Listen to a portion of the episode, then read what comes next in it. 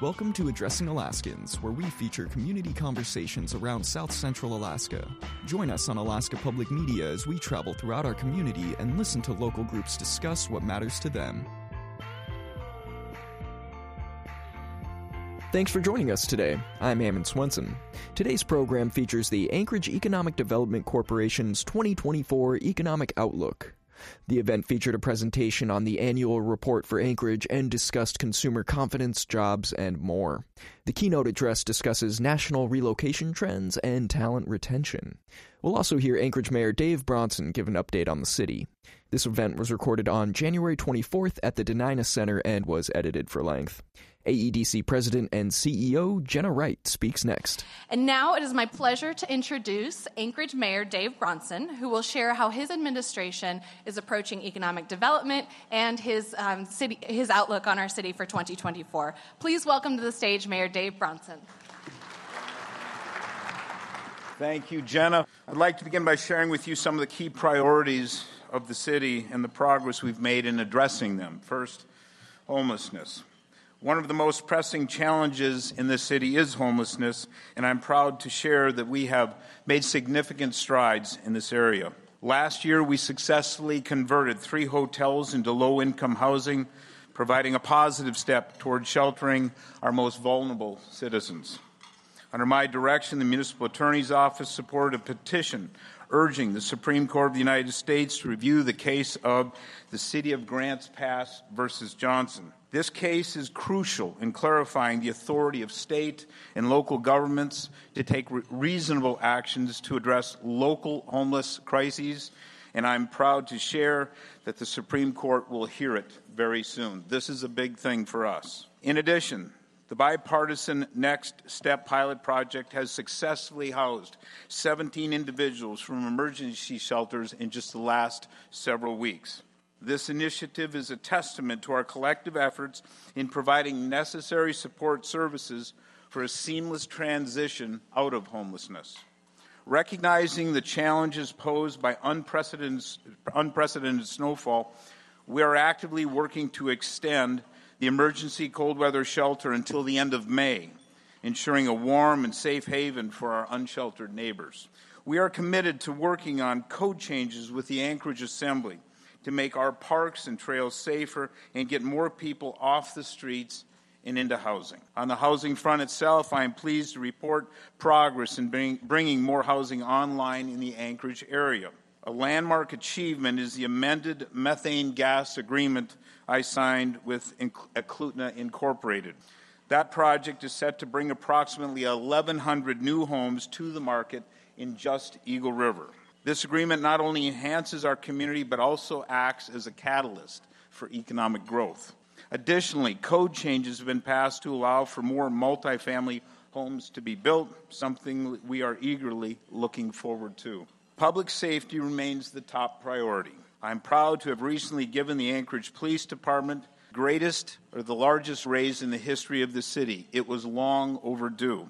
This collaborative effort aims this collaborative effort aims to provide our public safety officers with the wages they deserve, aiding in recruitment and retention efforts. I am happy to announce that in collaboration with APD, we have brought back downtown foot patrols. Through, thank you. Through this initiative, we look to enhance public safety in the downtown business district and have already received very positive feedback from business owners that the APD Foot Patrol presence is already making a very positive difference. Turning now to the, our attention to the Don Young Port of Alaska, and boy, doesn't that sound good. Don Young Port of Alaska. My administration has received an unprecedented $270 million in funding for ongoing modernization efforts. Port is our vital lifeline. It handles a staggering 75% of all inbound cargo for the entire state, and more importantly, it supplies 90% of Alaskans with essential commodities like food, lumber, petroleum, and cement.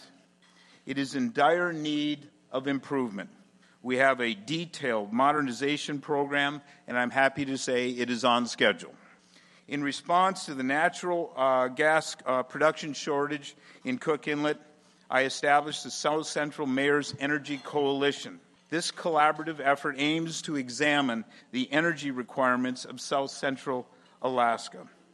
Coalition is exploring potential solutions in addressing the shortage of natural gas production.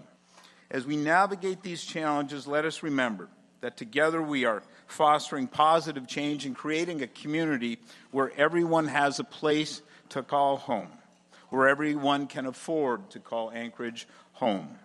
So, thank you for your continued support. Thank you for all that you do, and thank you for your commitment to the well being of our great city. Thank you very much.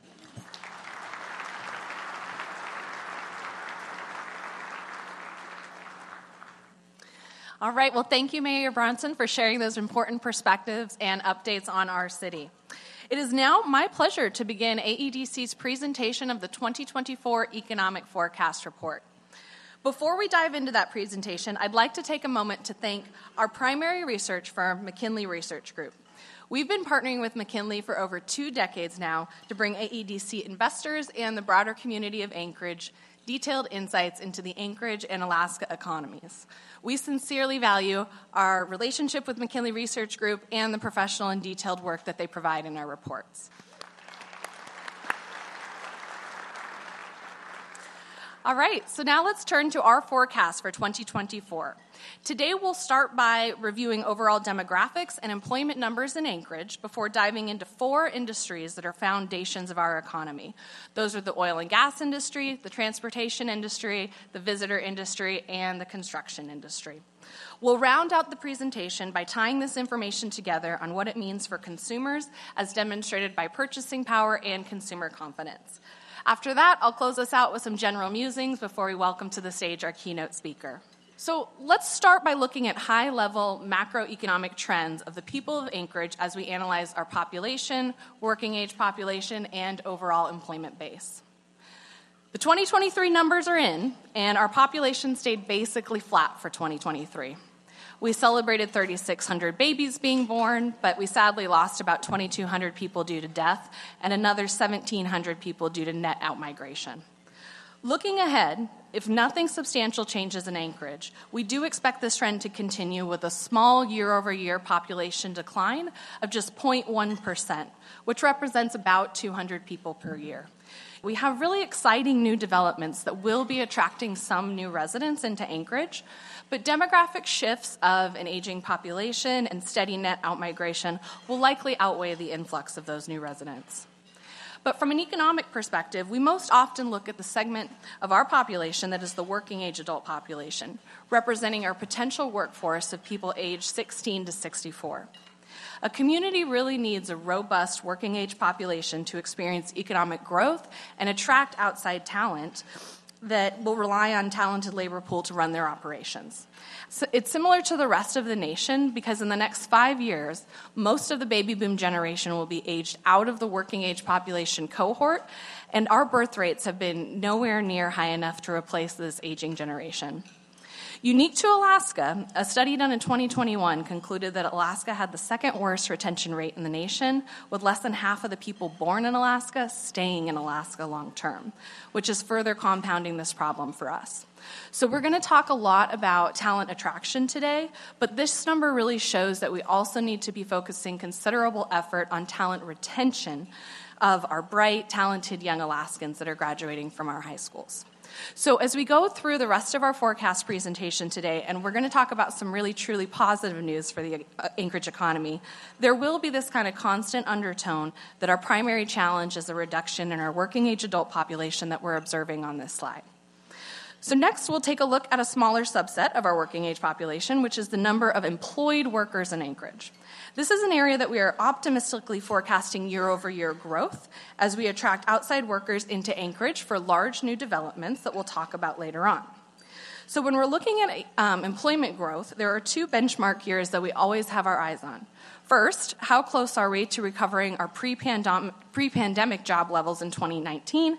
And secondly, how close are we to recovering jobs lost in that 2015 to 2018 statewide recession? We are currently about 4,000 jobs behind 2019 and about 10,000 jobs behind our all time job peak of 2015.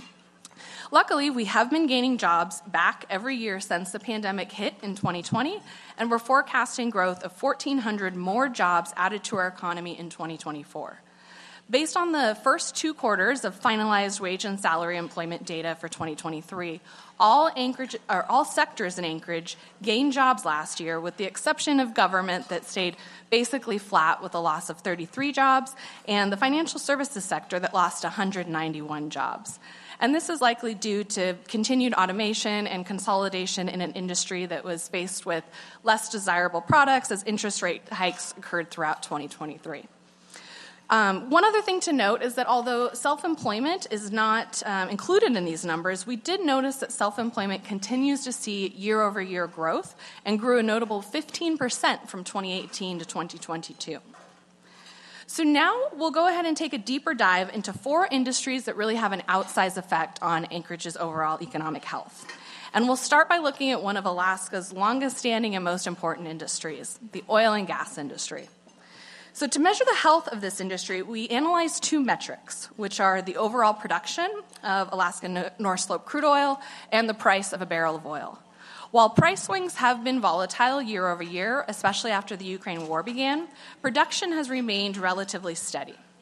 2023 ended with a healthy average price per barrel of 82.60, but the Trans-Alaska pipeline saw the lowest annual throughput it has seen since it became operational in 1977, with only 468,000 barrels per day on average. So we are forecasting that production is going to remain relatively flat over the next two years. We are forecasting a steady increase in volume. Um, starting in 2026, when two large new developments will begin producing oil. And those are, of course, ConocoPhillips Willow Project and Santos's Pikka Project. Those two projects are forecasted to add as many as 260,000 barrels per day of new oil production that will offset the production declines that we're seeing in the legacy fields. And more good news in this industry. For the first time in eight years, direct oil and gas employment in Anchorage finally increased by about 50 jobs in 2023. And we're forecasting that this increased activity on Alaska's North Slope will continue to generate additional oil and gas and support services employment in Anchorage of another 50 jobs in 2024. And then as we see the construction and development uh, finalized on the Willow and Pikka projects, we're expecting to see additional jobs continue to be created, but that's, of course, in years outside of this forecast. So 1,600 jobs might seem relatively small, but keep in mind that oil and gas employment has the largest multiplier effect out of any other industry in the state. So, for each direct job, the oil and gas industry supports 15 additional jobs in Alaska's private sector and the total economic impact of this industry across the state results in nearly $6 billion in wages. So that just really showcases how influential these 50 additional jobs will be to the Anchorage economy. Next, we'll take a, a, look at another vital industry for Anchorage, which is the transportation industry. This category primarily contains draw, uh, jobs driven by the activity at the airport, the Port of Alaska, and our robust network of logistics companies that are moving freight throughout the city and state. And these last few years have been really excellent for this industry, where one in seven of Anchorage's jobs are supported by just the airport alone. And in 2022, Anchorage International Airport vaulted past Shanghai to become the third largest cargo airport on the planet, thanks to our very strategic position on the globe, where we're less than nine hours away from 90% of the industrialized world. And this global position makes Anchorage an attractive refueling stop for Asian cargo flights that are bound for North America. In 2021, we saw air cargo volume transiting the Ted Stevens Anchorage International Airport hit a record high of 3.65 million metric tons, which was fueled by increased consumer spending during the pandemic. So volumes have declined slightly in 2022 and 2023 relative to that record year, but they still remain higher than in any other year prior to 2021. And so we are forecasting stabilized volume with modest growth in 2024 as supply chains continue to readjust to pre pandemic patterns. Exciting developments underway, such as FedEx's new sorting facility, the opening of a new Amazon distribution facility that's already added 100 jobs to our economy, and Northlink Aviation's $200 million cargo facility are bringing even more infrastructure into Anchorage to support this growing sector and also to solidify Anchorage's place at the top of the global air cargo market. The Port of Alaska is another important component of Anchorage's overall transportation industry, and our preliminary estimates show that Anchorage broke another record in 2023 with 5.3 million tons of cargo volume transiting our docks. In 2024, we expect that shipping through the port will continue at historically high volumes as demand for consumer goods does start to stabilize, but construction projects throughout the state support strong cement demand levels uh, that are nearly 50% higher in 2023 as compared to 2022.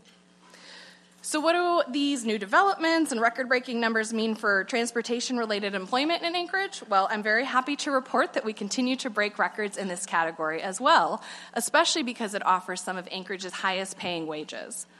Our preliminary estimates show that Anchorage transportation employment has grown by over 20% in the last decade, and we're up 400 jobs from just last year.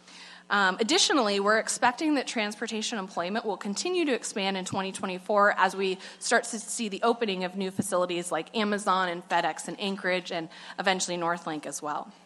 Sticking with an industry that relies on our transportation infrastructure, next we'll take a look at the visitor industry that remains one of Anchorage's key economic drivers. 2023 was another fantastic year for Anchorage's tourism industry, which is such a vital piece of our economy. It supports one in nine jobs in Anchorage, results in over $60 million of estimated tax revenue, and drives hundreds of millions of dollars of spending at local businesses. In 2023, Anchorage saw very strong convention and meeting attendance, which indicates a rebound in business travel at the same time that non cruise related visitor volumes may be leveling off as the post pandemic travel boom begins to stabilize. That said, the baby boom generation that's currently retiring or, in, or has already retired continues to have both Anchorage and Alaska in their crosshairs as a bucket list destination that should keep demand stable and modestly growing into 2024, with a forecasted 5.7 million air passengers after this year's 5% increase that we experienced. Cruise ships are another important way that visitors enter our state from ports in Whittier, Seward, and even occasionally here in Anchorage. Following the disastrous season of 2020 and 2021, where we saw zero passengers, we started to rebound in 2022 and saw about 300,000 passengers. But 2023 was a year that this travel modality really rebounded, and we saw 415,000 cross Gulf passengers. And in 2024, we're expecting the passenger volume will increase by another 12% as cruise lines increase their Alaska dedicated capacity. In terms of employment in this particular sector, there are conflicting factors on this forecast. We are seeing continued strength in consumer spending that does support the visitor industry. And we have new exciting hotel projects currently underway, like the Downtown Aviator Hotel and the Midtown Candlewood Suites.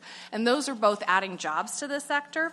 But the J 1 Visa Exchange Worker Program has not quite rebounded to pre pandemic levels, which is affecting the overall number of workers that we have in this industry. So we're forecasting that leisure and hospitality employment will increase by 500 jobs in 2024 to 17,300 jobs total, which is just slightly below our pre pandemic levels. And next, we'll turn our attention to the construction industry, which has some good news and some bad news associated with it. Um, starting with building permits. Building permits are expected to finish the year nominally higher than 2022 at $515 million. And we're expecting another nominal increase in 2020, um, 2024 of another $5 million. On the commercial side, you know, I've heard it said that construction is absolutely booming as we have general contractors, architects, and engineers enter into 2024 with large backlogs of work and then billions of dollars of federal infrastructure funding that's waiting to greet them in the coming years. However, the speed of completing these projects will be stifled by these severe worker shortages that are inevitably going to increase project timelines. And in addition, the construction industry is still facing pretty long lead times on many types of materials that can even be up to a year out. And then on the res- residential side, um, unfortunately, there's just no way to sugarcoat the fact that we are in a housing crisis. Last year, we reported that 402 units of housing built in 2022, and that was nowhere near enough supply to meet the demand. And for 2023, we're estimating that only 211 units of housing were built, with only about 60 of those being multi unit. That's only half of what we built on average for the last seven years. And so, everybody that's on this stage today is going to touch on the fact that we must retain and attract workforce to Anchorage if we want our economy to grow. And it's going to be very, very difficult to do that if we're not building enough housing to meet demand. So, what do all these um, numbers mean for construction employment? Well, the increase in building permit values and the boom that we're seeing in federal infrastructure funding means that local employers will see increased demand for their services and they'll aim to increase hiring accordingly. Um, we're reporting that construction empl- employment increased by 300 jobs in 2023 and should increase by another 300 jobs in 2024 to 7,700 total. This will take Anchorage above our, our first milestone of pre pandemic construction employment levels, but we're still about 7% below um, the pre 2015 recession levels. And so, while this increased construction activity will increase jobs, there is room for a lot more growth in this industry if we had the workforce to meet that demand. Now we'll turn our attention to residents' purchasing power and their overall sentiment toward the Anchorage economy based on all of that economic context that I just shared. Cumulative personal income continues to rise in Anchorage at a very consistent, steady rate, we are forecasting that in 2023, Anchorage residents earned $22.7 billion, which is about 60% income made at their, at their primary employment, um, 20% made from investment income, and then another 20% made from payments um, from the government, like Social Security and the PFD. So in 2024, we expect this growth to continue, with Anchorage residents earning an even $23 billion. And so, although we had a good year for personal income, what eats away at personal income growth? That's right, it's inflation. And we have sure had a wild ride on the consumer price index for the last few years. So we peaked at 8.1% in urban Alaska for 2022, and 2023 came down to 3.7%, which is great news. And we're forecasting that inflation will continue to decrease in 2024 as we see fuel prices steady and interest rate hikes begin to subside. So, considering everything that I've talked about today, including job growth in nearly all sectors, a stabilizing rate of inflation, billions of dollars of investment being made in our state, and these record high personal income numbers, how does that make Anchorage consumers feel about the economy? Well, we partnered with Alaska Survey Research to find out, and it turns out it's a bit of a mixed bag, but they don't feel great. And in 2023, Anchorage consumers were in pretty neutral territory when considering their local economy and their personal financial situation, but they are feeling markedly bleak about their expectations for the future with only 36.8. So, after compiling these numbers, this leaves Anchorage with a consumer optimism index of 43.6. So, this conflict between all these positive economic indicators and negative consumer optimism is the same conundrum that economists across the country are kind of finding themselves perplexed by. And one possible reason for the phenomenon is that while inflation is definitely back to normal now, that doesn't mean that prices went back to where they were pre pandemic or 2020. It just means that they're no longer growing at the rates that they were. So they're still high, which could have consumers feeling pessimistic about the future of the overall economy. So, where does all of that news leave us? In general, 2024 is going to be a great year for the Anchorage economy. We're seeing lower inflation, higher personal income, and we're going to see job growth in most all sectors. If you know somebody who's graduating from high school or college or a technical school, or if you just simply want to try a new career yourself, there are an abundance of employers that have job openings for these people. However, the fact that we do have anywhere from two to three jobs for every one person seeking work is going to inhibit our ability to expand the economy.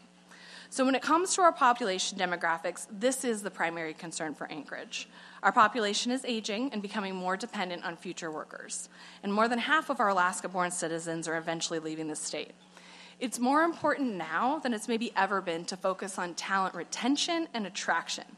We need to be doing what we can to retain the bright students that are graduating from Anchorage's high schools, as well as making Anchorage a place that's attractive to outside workforce to relocate to. We've got billions of dollars coming our way from private oil field projects, private investment, and we are, seeing public infrastructure funding at levels that we haven't seen since the 80s. These dollars could either serve as a quick flash in the pan that keeps us afloat, or they can be the foundation on which we launch ourselves into economic growth and prosperity through intentional retention and attraction efforts and investments in our city.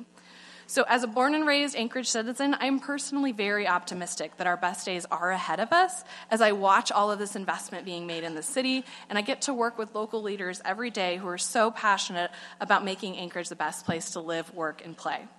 But we do need to kind of evolve our thinking and adjust our approach to meet the demands of today's evolving economy and workforce through purposeful investments that make Anchorage a place worth choosing over another U.S. city in this fierce nationwide competition for talent. So, ladies and gentlemen, that concludes AEDC's 2024 economic forecast.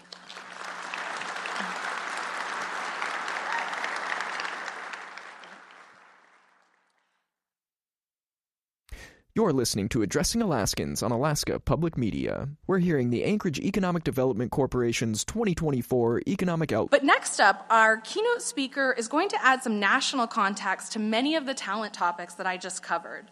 Um, and, you know, we, we spent a significant amount of time talking about how important it is for Anchorage to retain and attract talent. And we've talked about it in this luncheon as well as previous forums as well. And so, how are we going to do that? It's always so easy to identify a problem, but it's much harder to identify a solution. But luckily, we do have one of the nation's experts on this topic with us here today. So, it is my pleasure to introduce today's keynote presentation by Patience Fairbrother, co sponsored by Alaska Airlines and GCI.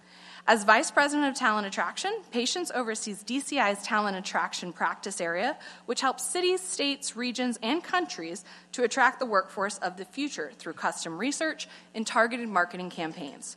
Prior to this role, she served as DCI's Vice President of Brand and Digital Strategy, spearheading dozens of economic development, tourism, and talent attraction brands designed to drive leads, visitation, and relocation. Patience's work has been recognized in the Summit Creative Awards, AVA Digital Awards, Horizon Interactive Awards, International Economic Development Council Excellence in Economic Development Awards, and Marcom Awards.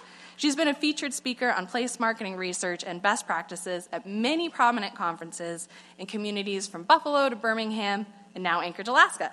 Please welcome to the stage Ms. Patience Fairbrother. Thank you so much, Jenna. Good afternoon, Anchorage. I'm so thrilled to be here with you today. This is my very first time in Alaska, so I was really stoked when I got the invitation from Jenna and the ADC team to be here today. So, I do a lot of travel in my work, um, and my favorite way to explore a new city is by eating as much as I can. Um, so, last night I was over at the Moose's Tooth. Uh, do you have any fans here in the, in the crowd? All right. Um, now, I'm from New York City. So, New York is arguably the, the capital of, of pizza, probably in the country, if not the world. Um, but the thing about New York pizza is that we're kind of snobs about it. Like, we're, we're sort of purists when it comes to the sanctity of the New York slice. Um, but Anchorage does it a little bit differently, as I found out. Um, did you know that you can get a small pizza with two completely different sets of toppings on it at the Moose's Tooth?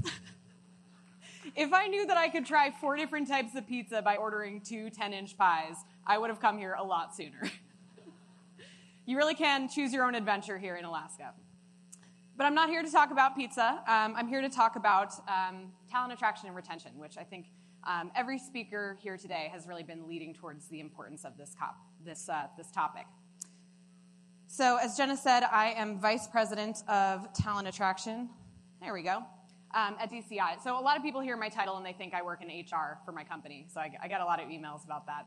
Um, but I actually work as a recruiter for cities uh, and states and regions and countries. So I help places to build the workforce that they need through marketing and research. Uh, my firm DCI is a highly specialized agency, so uh, you might never have heard of this type of profession before, but I do uh, talent attraction, economic development, and tourism marketing. And we've worked with more than 500 different cities, states, regions, and countries since we were founded in 1960. But why are we talking about talent attraction and why now? Um, I think you, have already heard a lot about it uh, today and the importance of it, uh, and really the challenge that employers are facing. And I know many of you here are employers yourselves, so you know just how hard the, the challenge is right now to, to recruit uh, top talent. Um, but that challenge is not unique to Anchorage. It's really it's a national problem right now, um, and even a global problem. And uh, communities of all sizes are grappling with this challenge. So let's take a look at the uh, the talent landscape through the lens of the media and the headlines that we've been seeing over the last year. Um, so pre-pandemic, we were at record low unemployment across the country. Um, obviously, the pandemic upended a lot of things when it comes to our work and, and our lives. So we first saw people losing their jobs as a result. Then we saw the rise of remote work. We saw booming tech employment. Um, and then we saw what we call uh, the great resignation. So people were quitting their jobs in record numbers. Um, and it's now sort of thought of as the great reflection. So I think we all had a lot more time during the pandemic sitting around at home and for myself working you know just a few feet from my bed in my tiny new york city apartment to reflect on you know work and life and what i really want out of it so people have been making different decisions we're also grappling with what Gen Z, the new generation in the workforce, wants. And as it turns out, they're not uh, quite as excited about the prospect of working with these kind of traditional big tech companies. They're, they're looking for more work life balance, the chance to do meaningful work. So we've been grappling with that. And then we have Insider saying that we are entering what they are calling a forever labor shortage, and that is due to surging boomer retirements, uh, workforce participation rates that have not yet recovered since the start of the pandemic, and a variety of other uh, demographic and economic factors. But the fact is, we simply do not have enough people to fill the jobs that we have open nationally. So, the US Bureau of Labor Statistics' last estimate is that we have 9.6 million open jobs and only 6.7 million actively unemployed individuals to fill those jobs. So it's really uh, it's a dire situation that we're in. Um, but as you'll see today, uh, there are a lot of really creative solutions out there, and I think Anchorage is well on its way. So before I dive into the data um, of our national survey, I'd love to do a quick poll of the audience. Uh, I believe there are 1,500 people here, so this is actually a statistically representative sample. So I'm curious to hear um, from all of you a little bit. So if you could pull out your phone um, and scan the QR code, um, hopefully everyone is close enough to a screen to grab that. And once you get there, yep, I already see the, the thumbs ups coming in. So if you want to hit the thumbs up, I'll know that people are accessing the poll. So for the first question, I'd love to understand who here, uh, who, who we have in the room here. So how would you describe yourself in relation to Anchorage? Are you a lifelong local? Are you born and raised? Are you a transplant? Did you relocate from elsewhere? Or are you a boomerang? Did you grow up here, go somewhere else, and then move back? All right, so far transplants are in the lead. And these results will be used to, uh, to form teams, and you'll compete against each other later. No, I'm just kidding. but the transplants are still winning, so you get bragging rights. All right, so more and more transplants are coming in. Looks like we have quite a few locals as well, and then some boomerangs. All right, so now I want to understand the why. So, for those of you who relocated here or relocated back, what was the primary trigger that caused you to relocate? Was it a job opportunity? Was it your spouse or partner's job? Did you want to be closer to family? Were you looking for a better quality of life? Or is that answer not up here? All right, looks like largely people came here for a job. We've got a lot in the other bucket. I know it's going to be hard to hear, but does anyone want to shout out what the other is? I'm curious. Military, okay. a romantic involvement. I should have put that up here. Someone I thought was cute lived there. All right, so it's always interesting to see for me because we, we do this national research that I'll be talking about today, where we ask people this very question, and it, it's interesting to see that um, everywhere I go, it's some sort of a microcosm um, of, of what we find in our national data, essentially. Um, so, for our last question, this is a little bit of a brain teaser, but I want you to think about you're traveling outside of Anchorage, say you're you know, uh, traveling on business or something like that, or you're talking to a friend or family member who doesn't live here, what are the first three words or phrases you use to describe it as a place to live and work? oh no, Cole just keeps getting bigger. All right, we've got some other more positive terms coming in, so thank you for that. All right, looks like we've got beautiful, adventure, outdoors, mountains, boring, fishing, friendly, isolated, scenic, just moose. Fun. I think this is the biggest word cloud I've ever uh, produced with this, this platform, so this is really cool. Um, we'll be able to save this so you can take a closer look later. So, But overall, I'm saying it's, it's a bit of a mix of, of positive and negative terms, right? I think there's, there's a lot to love here, and clearly you're all passionate about this community. But we're also seeing some negative terms, and um, a lot of what we're going to talk about today is how you all can be ambassadors for Anchorage um, to try to recruit and retain the best talent here. So, thank you for humoring me with that poll. Now we're going to dive into the uh, research for today. So, we'll switch back over to the PowerPoint. So, for the agenda for today, we're going to talk about what inspires people to relocate uh, from our national research, uh, what's most important to talent when they're considering a relocation, where do they want to live, um, importantly, how to get in front of talent. Uh, and then throughout the presentation, I'm going to sprinkle in some case studies from throughout North America so you can get a sense for what other places are doing to tackle this challenge. And then finally, we'll close with an assessment of Anchorage, very initial assessment. So, a little bit of methodology before we dive in. Um, this is the seventh edition of our Talent Wars report. And what we look at here is what we call the path to purchase. So, how does somebody make the decision to relocate, and what are the top factors? Um, relocating somewhere is a much bigger decision than purchasing a pair of shoes. So, the sales cycle is a lot longer in this instance. Um, so, we interview more than 1,000 working age individuals across all industries. The only requirement is that they've relocated within the last three years at least 100 miles away. So we're talking to people who've actually recently made a, a fairly significant move. So we want to start by looking at what is that initial trigger. So what we all just uh, you all just answered my poll about. Um, so we kind of think of it as a funnel. At the very top of the funnel is the initial decision to relocate or the, the reason behind the decision. Then there's the exploration and evaluation stage, so you're weighing a variety of different factors to consider where you're going to move. And then the final decision. So our research covers each aspect of this funnel. So, starting with the top triggers, our most recent uh, study found that the majority of people relocated for a better quality of life. The second most popular response was wanting to be closer to family and then accepting a job that required relocation. So, I thought it was interesting that so many of you moved here for a job opportunity. And pre pandemic, that was absolutely the norm, and that's what our, our survey found consistently. But the pandemic has ushered in this new era where quality of life is rising in importance. And so more and more people are making a move for quality of life. Um, so these top two responses have been uh, consistent since 2001, or sorry, 2021. Um, and the third response, actually, this is new since the start of the pandemic. So uh, jobs are once again driving relocation. So, what does quality of life actually mean? If it's causing people to move across the country or across state lines, what does it actually mean? So, we asked those folks who said they moved for a better quality of life, what does it mean to you? Uh, and you'll see the word cloud up here that public safety is front and center. Uh, and it might be a little hard to see, but lots of other terms sort of relate to that theme of safety, stability, security.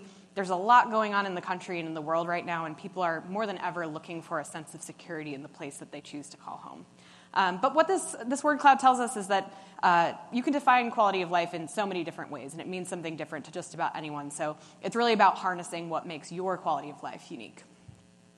So 27% of people wanted to be closer to family. That was our, our second most popular response. And this is our first case study. So this one comes from Greensboro, North Carolina.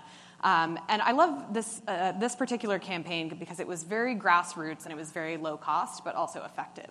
Um, so they recognized that they weren't necessarily going to be able to attract just anybody to relocate to Greensboro, North Carolina. It doesn't have the brand recognition of a Charlotte or a Raleigh. Um, but what they did think that they had an advantage on was attracting people back, people who grew up there, people who wanted to be closer to family. So they started building a list. They went to a series of meetings throughout the city, you know, Rotary clubs, young professionals groups, chamber meetings, that, kinds of, that kind of thing. And they started asking people, do you have you know, a brother or a, a, daughter or a friend who used to live here and that you'd love to see come back? And so they started building this really kind of scrappy list. And then they sent out these creative mailers to that list of folks. Um, and the idea was to show them Greensboro grew up, and so did you. So here's what's, what's new since you've been gone. And they were actually successful in attracting more than 200 people back to the city as a result of this very small initiative. So while it's not in the top three, I do like to point out that 14% of people said they relocated based on traveling to a location. Um, so if you apply that to the population of New York, where I'm from, that's more than a million people who visited a place and then decided to relocate as a result. So that really underscores the, the tourism connection in all of this. As we like to say, today's visitor is tomorrow's talent. So I'll share, uh, share a couple different case studies on that. So the first one comes from the state of Florida. Um, Florida is known very well as a place to vacation, and as a place to retire, but not necessarily as a place to start or grow a career. And so Florida launched a national talent attraction campaign uh, called Wonderful. And what they did is they really capitalized on the fact that people know them for this amazing kind of beachy lifestyle and, and retirement, um, but that you can also have a powerful and purposeful career um, and all of those different things. Um, this campaign is unique in that it's a statewide campaign, but they also launched eight regional campaigns throughout the state, recognizing that there are very different lifestyles in different parts of the state. The next case study is also from Florida, funny enough. So, uh, Orlando, very well known for theme parks and, and Mickey Mouse. And this is unique in that it's one of the few examples where economic development, tourism, and talent attraction came together under a unified branding campaign. And so they, uh, they landed on this campaign unbelievably real. And it's getting at um, the theme parks, the magic of theme parks, but also that they have cool careers in AI and robotics and, and all of these different things. But the, the really unique part of this campaign is that it's consistent branding and messaging across all three of those uh, attraction pillars. So, what's most important? Once somebody decides that they're going to relocate, what are the factors that they're evaluating and what's most important to them? So, consistently, every year that we've done this study, so the last uh, seven years, uh, the top three responses have been consistent. So, cost of living, housing cost, and housing availability are really those crucial factors. And what this tells us is that people prioritize the, the practical factors over the nice to haves. So, someone needs to know that they can afford a comparable or better quality of life than what they previously had. You'll see a variety of other factors here rate fairly high in a scale from 1 to 10. Again, safety comes up, um, you know, lack of long commute, welcoming population, healthcare, outdoor recreation, higher education opportunities, and proximity to friends or folks in the same age demographic. So a lot of these factors are important, but what's most important is that those top three housing cost uh, and cost of living. From a career standpoint, actually, I have a case study here. Great. So this, this case study is from Cleveland, and a unique aspect about this program is it's actually run by the Tourism Bureau there. So Destination Cleveland spearheads their talent attraction campaign. Um, and they take advantage of the fact that, again, people care a lot about cost of living when they're thinking about relocating. Um, so on their tourism site, the same place you would go to figure out what you're going to do when you're visiting Cleveland, they have a cost of living calculator. So they're making that connection for people who are considering visiting to, to show them what it might be like to live there.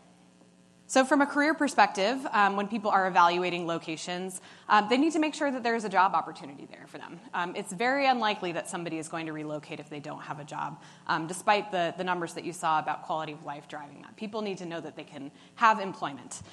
Um, second, most important is a culture of good work life balance. Um, I'll talk about that more on the next slide, but we're seeing an increase in the importance of work life balance overall. Uh, salary and benefits offered in the area and then alternative job opportunities. So, what if this first job doesn't work out? Uh, what am I going to do next? And then, also very important, what's my spouse or partner going to do? So, is there a diverse enough industry base that um, they can also find something to do?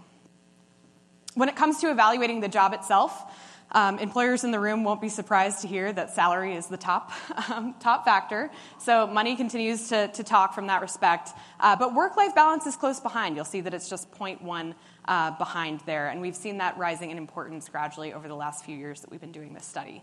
Uh, health insurance and company benefits are also cited as highly important. We also want to understand what appetite there is for upskilling or reskilling, because that's a big part of the talent picture, right? It's, there's a skill set misalignment in the country right now. And so it's not just about attracting the people, it's about growing the people into the in demand career fields. So 55% of our audience said that they're interested in upskilling opportunities and are aware of those resources in their community. 33% said that they're interested but not aware of those opportunities. So there's clearly a mismatch there um, and maybe some marketing that needs to be done around what's available. For those who said that they were interested, um, that's what you'll see on the slide here. So, 76% of people who said they're interested in upskilling said they would relocate to access free training. So, if there's um, on the job training, um, free or reduced cost training opportunities, that's something to tout because it might actually spur relocation. And then 72% said that they would be willing to invest at their own cost to upgrade their career prospects through upskilling having a little trouble with this clicker here. There we go. So, this case study comes from upstate South Carolina. This is the Greenville Spartanburg area, if you're familiar. And they had a fairly aggressive talent attraction campaign pre pandemic. Um, and what they did is they decided to shift their focus um, to focusing on their internal residents and getting them into the in demand careers. Uh, so they built this website, the purpose of which is to really share the value proposition of why you should get into these in demand career paths. Why should I become a CNC machinist, a registered nurse, a, a supply chain analyst? These positions that are really necessary. And more importantly, how much money can I make in those positions? How many jobs are actually open? And how can I get the training that I need? So they built this sortable database of certificate programs and other avenues that folks can take to get into those uh, career paths. So, remote work, this has obviously been a hot topic over the last several years. Um, so, we asked people for their current work arrangement and then their preferred work arrangement. So, you'll see that of those who uh, were, are currently working uh, remotely, 59% would like to remain remote, uh, 25% would like hybrid, and 16% would like on site. And you'll see the, the rest of the chart there.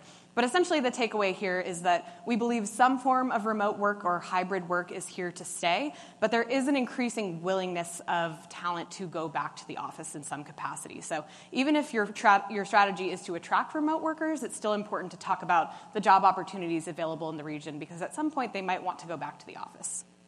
So, this case study comes from Chattanooga, Tennessee. And they've had quite a journey uh, from a brand perspective. So uh, they were once called the dirtiest city in America uh, by Walter Cronkite in 1969. And they had a, a little ways to, to dig out of that, that reputation. Uh, then, many years later, they were fortunate enough to be the first city in the Western Hemisphere to get gig internet. So they suddenly had the fastest internet in the Western Hemisphere, and that led to a slew of developments, including attraction of tech companies and, um, and that, kind of, um, that kind of thing. So they were successful in branding themselves as Gig City. Now, during the pandemic, as remote work started to um, rise, they decided to piggyback on that brand that they'd already spent years building to brand themselves as the best place to work remote from the country because they have the outdoor access, but they also have the really fast internet, which is crucial to those folks.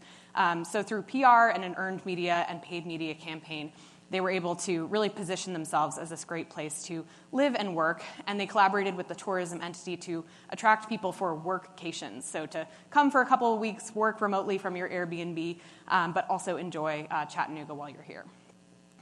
This uh, second case study, this is an example of an incentive program. So uh, many of you might have heard of this phenomenon of cities or states offering cash to remote workers. So that became very popular um, really at the height of remote work, and a lot of places jumped on the bandwagon. Tulsa is likely the, the most um, prominent example of that. But West Virginia also started an incentive program for remote workers. Um, the reason I, I, point to this one as a great example is because they decided to make it really specific. So they wanted to, from a tourism perspective, tout their outdoor offerings. And so they decided to tie their incentive program into attracting people who live to be outdoors. So the incentive is not just, we'll pay you to move here, it's also, we'll give you free park passes, free park gear, and access to a community of other like minded people who love to be outdoors. And this has been a very successful uh, example of an incentive program. So, the tech layoffs, we talked a little bit about um, how that has, has been one of the things that has affected the talent landscape. So, we wanted to understand to what extent those layoffs are affecting broader perceptions of tech. Um, we know that Gen Z is less excited about the possibility of working in tech, and so we're kind of questioning whether our traditional tech hub is going to begin to dissolve. Um, so we asked those who identify as working in tech um, about the layoffs and the extent to which that will affect their decision to relocate. And 65% said that it increased the likelihood that they would move out of the state in which they currently live. So, sort of an interesting opportunity for those non traditional tech hubs to begin to attract that workforce.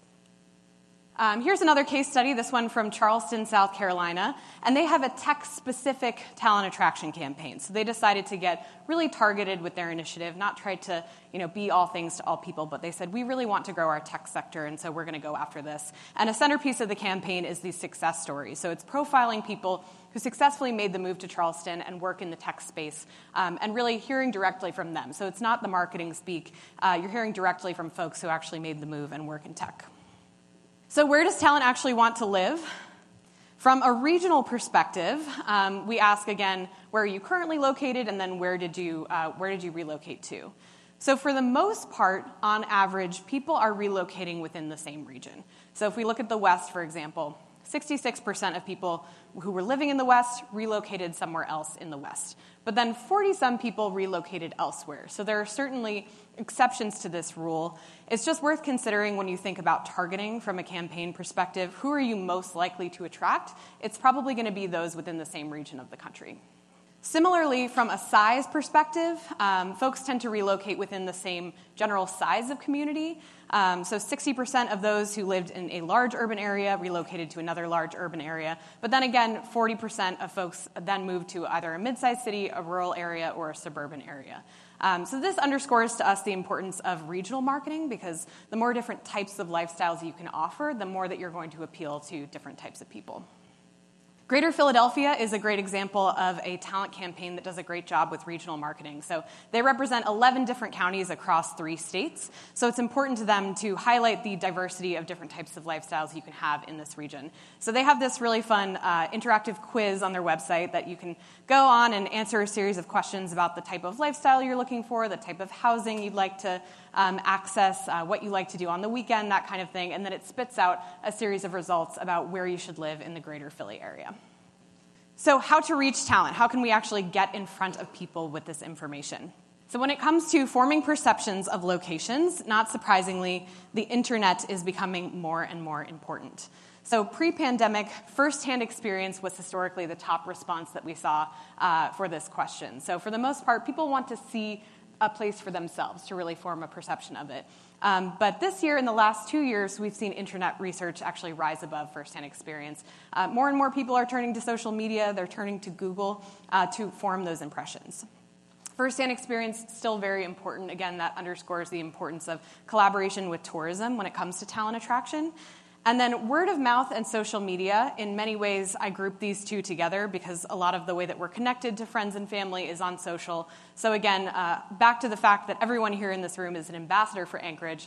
Every time you share something on social uh, about Anchorage, uh, you're connecting with uh, your friends and family who live elsewhere, and that's contributing to their perception. Uh, rankings and media coverage are also important here, but less so than internet research and firsthand experience. Uh, we also asked specifically about access to a dedicated website about living and working, and we've seen a huge uptick in the presence of these kinds of websites over the last five to ten years. Um, so, just the way that you would expect to see a, visit website when you're planning a vacation, people are now expecting to find a website about information about living and working in a particular region, and, people say that on, on average it is fairly important to have. When it comes to searching for jobs, um, in the theme of digital rising in importance, online job board sites are the top source where people are finding new employment opportunities. And that's followed by friends and family. So people, again, are still turning to their friends and family to learn about job opportunities, followed by social media company websites.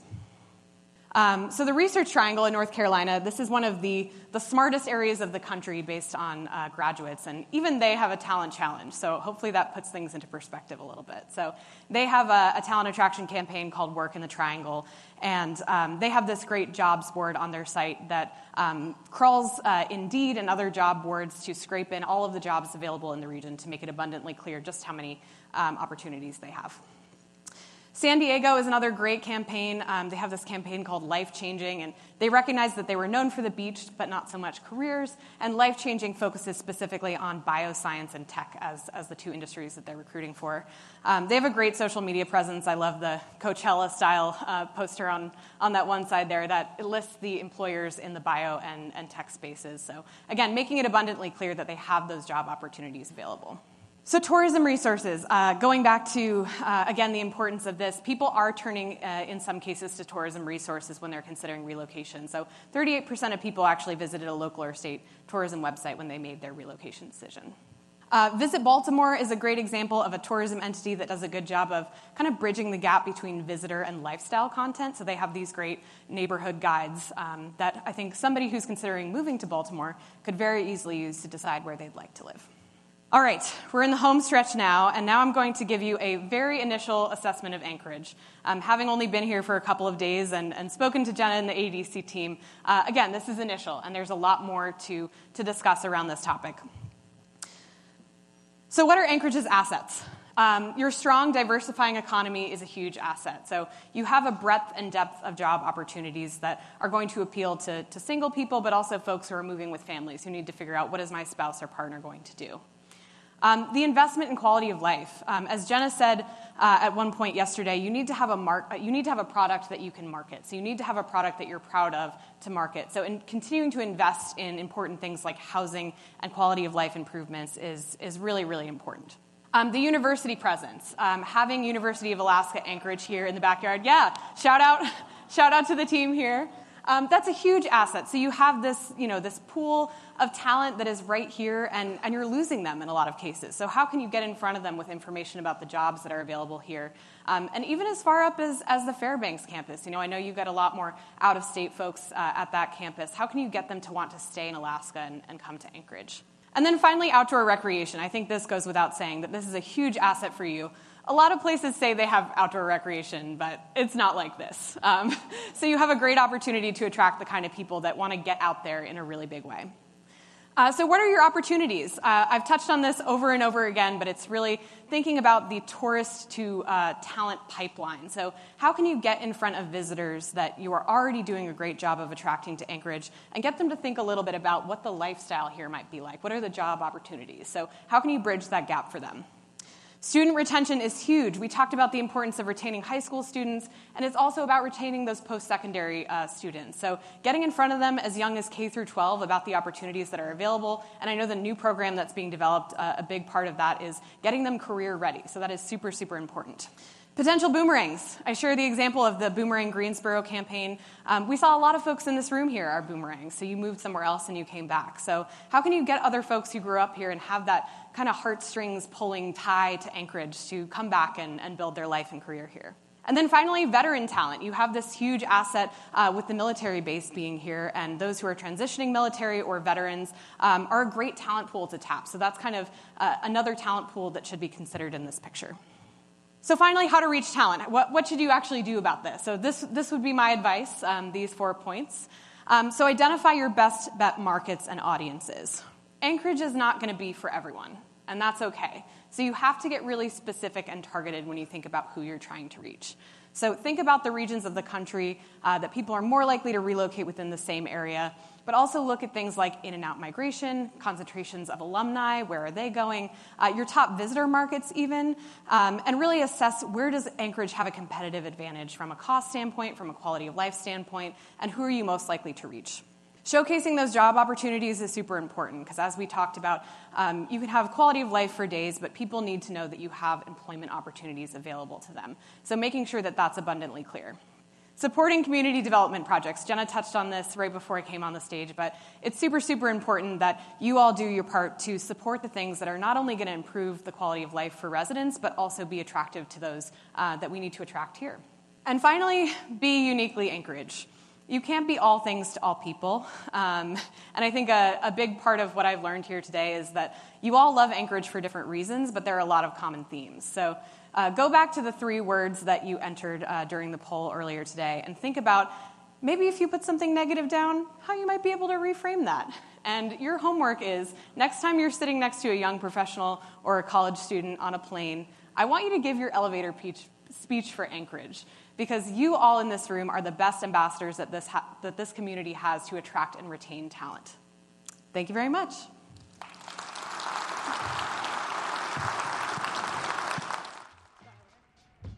Thanks for joining us today for Addressing Alaskans and Anchorage Economic Development Corporation's 2024 Economic Outlook. You can find links to the full report on our webpage. Find us online at alaskapublic.org, the Alaska Public Media app, or wherever you get your podcasts. I had production help today from Tobin Shelby. I'm Ammon Swenson. Thanks for listening. Addressing Alaskans is a production of Alaska Public Media, which is solely responsible for its content. Theme music is by Patrick Lee. The views expressed are those of the hosts and participants and do not reflect KSKA or its underwriters. To let us know about an upcoming community event that you would like to hear on Addressing Alaskans, go to our website at alaskapublic.org and click on Contact Us at the bottom of the page. Life informed. This is Alaska Public Media.